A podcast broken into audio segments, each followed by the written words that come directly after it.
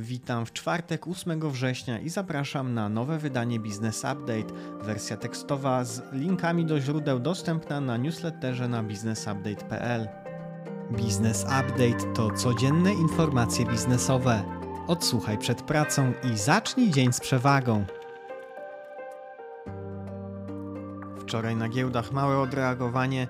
WIG20 rósł o 1% do 1469 punktów, w Stanach prawie 2% wzrostu do 3979. Po podniesieniu stóp procentowych złotówka umocniła się nieco względem dolara, za którego trzeba płacić 4,72, tyle co za euro. Japoński jen najtańszy od 24 lat i za 1 dolara trzeba płacić 144 jeny.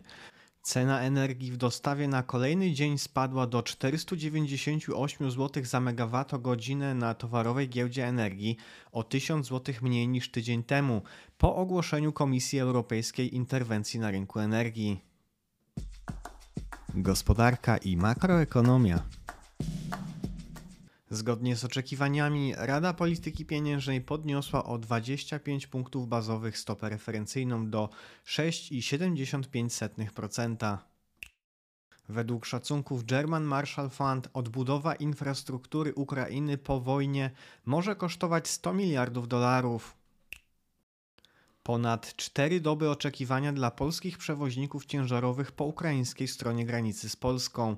W piątek premier Mateusz Morawiecki w celu usprawnienia pracy przejścia granicznego będzie prowadził rozmowy z przedstawicielami Ukrainy. Informacje biznesowe. W ramach projektu NASA i Europejskiej Agencji Kosmicznej na pokładzie Oriona biorącego udział w misji lotu na Księżyc Artemis 1 znajdują się urządzenia wyprodukowane w Polsce. Pośród nich czujniki radiacji z Instytutu Fizyki Jądrowej PAN oraz detektory podczerwieni od firmy Vigo Photonics. Wśród naukowców monitorujących misję obecni są także Polacy. Docelowo misja miała rozpocząć się 29 sierpnia, następnie przełożono ją na 3 września, co również zakończyło się niepowodzeniem z przyczyn technicznych. Obecnie dokładna data startu rakiety nie została jeszcze określona. ELC Dover, produkujący rozwiązania dla przemysłu farmaceutycznego, zainwestuje 12 milionów dolarów w zakład produkcyjny w Gliwicach w katowickiej strefie ekonomicznej. Zatrudni około 100 osób. Drugie po Itace biuro podróży Nekera zaoferowało wycieczki z lotniska w Radomiu do Burgas w Bułgarii. Lotnisko ma być otwarte w marcu kolejnego roku. Itaka oferuje wycieczki z tego lotniska do Albanii, Bułgarii, Grecji, Hiszpanii i Turcji. Bumech złoży wniosek do sądu o postanowienie wykonania układu, w ramach którego spłacił wierzytelności w 37 miesięcy, a nie 96 jak zakładał układ. Jednocześnie zakończenie spłat wierzytelności umożliwi spółce wypłatę dywidendy za zeszły rok.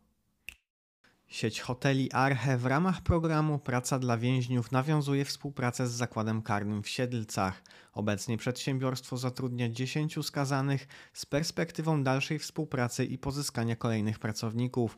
Przedmiotem pracy jest renowacja mebli. Zepak rozbudowuje farmy fotowoltaiczne z docelowym planem osiągnięcia 600 MW. Obecnie już działa 70 MW. Jednocześnie spółka inwestuje w energię odnawialną z elektrowni wiatrowych. Do 2024 roku na ten cel wyda około 600 milionów złotych. Fuzje i przejęcia, inwestycje i venture capital. PFR Fundusz Inwestycyjny Fizan w ramach strategii PFR Green Hub obejmie zielone obligacje o wartości 120 milionów złotych spółki AirPower zajmującej się rozwojem projektów PV. Spółka wyemitowała już obligacje o wartości 450 milionów złotych i rozwija portfel PV o mocy ponad 7 gigawattopiku. Na Harvardzie została stworzona bateria litowo-metalowa z możliwością ładowania w 3 minuty o trwałości 15 lat. Licencja pozwalająca komercjalizować wynalazek została udzielona startupowi Aden Energy. Prawo i podatki. PARP przydzieliła pomoc dla 165 przedsiębiorstw w postaci pomocy prawnej dla zarządów firm podczas współpracy z inwestorami. Kwota sięga 22 tysięcy złotych i może zostać wykorzystana w jednej z dziewięciu kancelarii wskazanych przez PARP. Właściciel Marstalu handlujący stalą został osadzony w więzieniu z wyrokiem 3 lat i 6 miesięcy pozbawienia wolności oraz zakazem prowadzenia działalności przez okres 10 lat, pomimo przyznania się do oszukania Getin Noble Banku przy faktoringu i zdefraudowania ponad 12 milionów złotych na wyrok skazujący czekał 12 lat. Do rządu trafił nowy projekt ustawy dotyczący inwestycji w obiekty energetyki jądrowej oraz inwestycji towarzyszących. Przewiduje się, że nowe regulacje wejdą w życie do końca tego roku. Z interpretacji dyrektora KIS wynika, że właściciel domu może odliczyć od dochodu koszty pompy ciepła i fotowoltaiki, jednak przydomowe turbiny wiatrowe nie skorzystają z ulgi.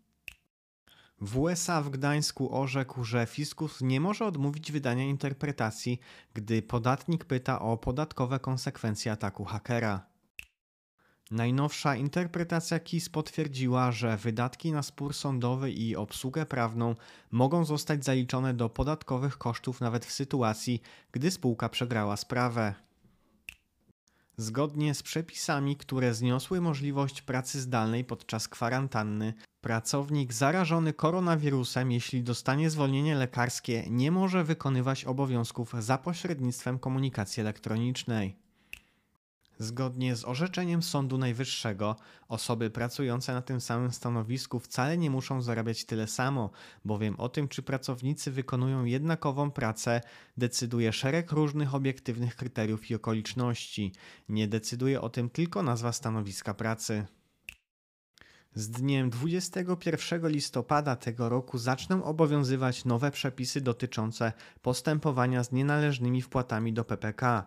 Na mocy tych przepisów wpłata do PPK dokonana od 21 listopada, która okaże się częściowo lub całkowicie nienależna, zostanie zwrócona podmiotowi, który ją finansuje, a uczestnik PPK nie będzie musiał składać dyspozycji w tym zakresie. Wiadomości rynkowe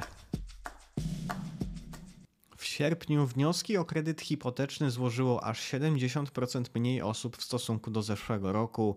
Oznacza to najniższy wynik od stycznia 2007. W ubiegłym miesiącu wpłynęło zaledwie 12 400 wniosków. Według raportu Property Index autorstwa Deloitte, przeciętny Polak, by zakupić mieszkanie, musi przeznaczyć 7,8 rocznych pensji, co klasyfikuje Polskę w średniej w Europie.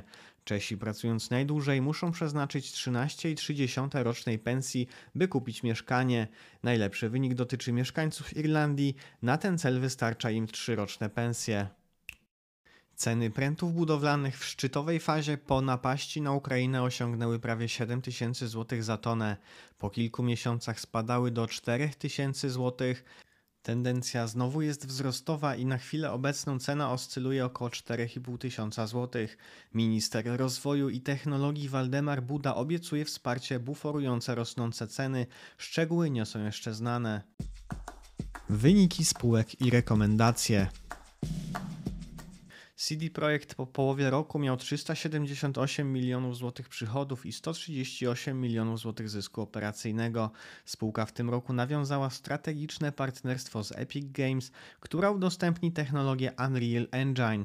Z jej wykorzystaniem powstanie nowa saga o Wiedźminie. Studio pracuje obecnie nad dwoma tytułami klasy AAA.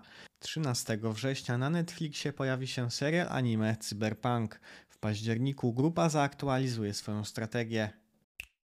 Tauron po połowie roku miał 18 miliardów 100 milionów złotych przychodów, o 52% więcej niż rok temu. EBITDA wyniosła 2 miliardy 350 milionów, gdzie w zeszłym roku było to prawie 600 milionów więcej. Najbardziej dochodowa dla spółki była dystrybucja i OZE, a najmniej sprzedaż i wytwarzanie. Windykator Kruk po połowie roku miał 489 milionów złotych zysku netto, o 24% więcej niż rok temu. Przy przychodach na poziomie miliarda 100 milionów złotych połowa wpłat pochodziła z rynków zagranicznych. Na nowe portfele grupa wydała w tym okresie 757 milionów złotych, czyli 18% więcej niż rok temu. Prezesa zdaniem takie wyniki są możliwe dzięki szybkiej digitalizacji firmy. Windykator Best zachowuje ostrożność i wstrzymuje skupowanie nowych portfeli ze względu na przyrost cen pakietów wierzytelności. Firma windykacyjna przeznaczyła w pierwszej połowie tego roku 46 milionów na ten cel. Jest gotowa osiągnąć pułap 250-300 milionów złotych w momencie, kiedy ceny staną się korzystne. Gotówkowa EBITDA dla Best w pierwszym półroczu wzrosła w stosunku do uprzedniego roku o ponad 2 miliony do nieco ponad 119 milionów złotych. Wartość zarządzanego portfela wierzytelności wzrosła o 100 milionów złotych do miliarda 130 milionów. To już wszystkie informacje na dziś. Życzę Państwu owocnego czwartku. Jeżeli nasz podcast jest w jakikolwiek sposób dla Państwa pomocny, będziemy wdzięczni za polecanie go dalej. Do usłyszenia jutro.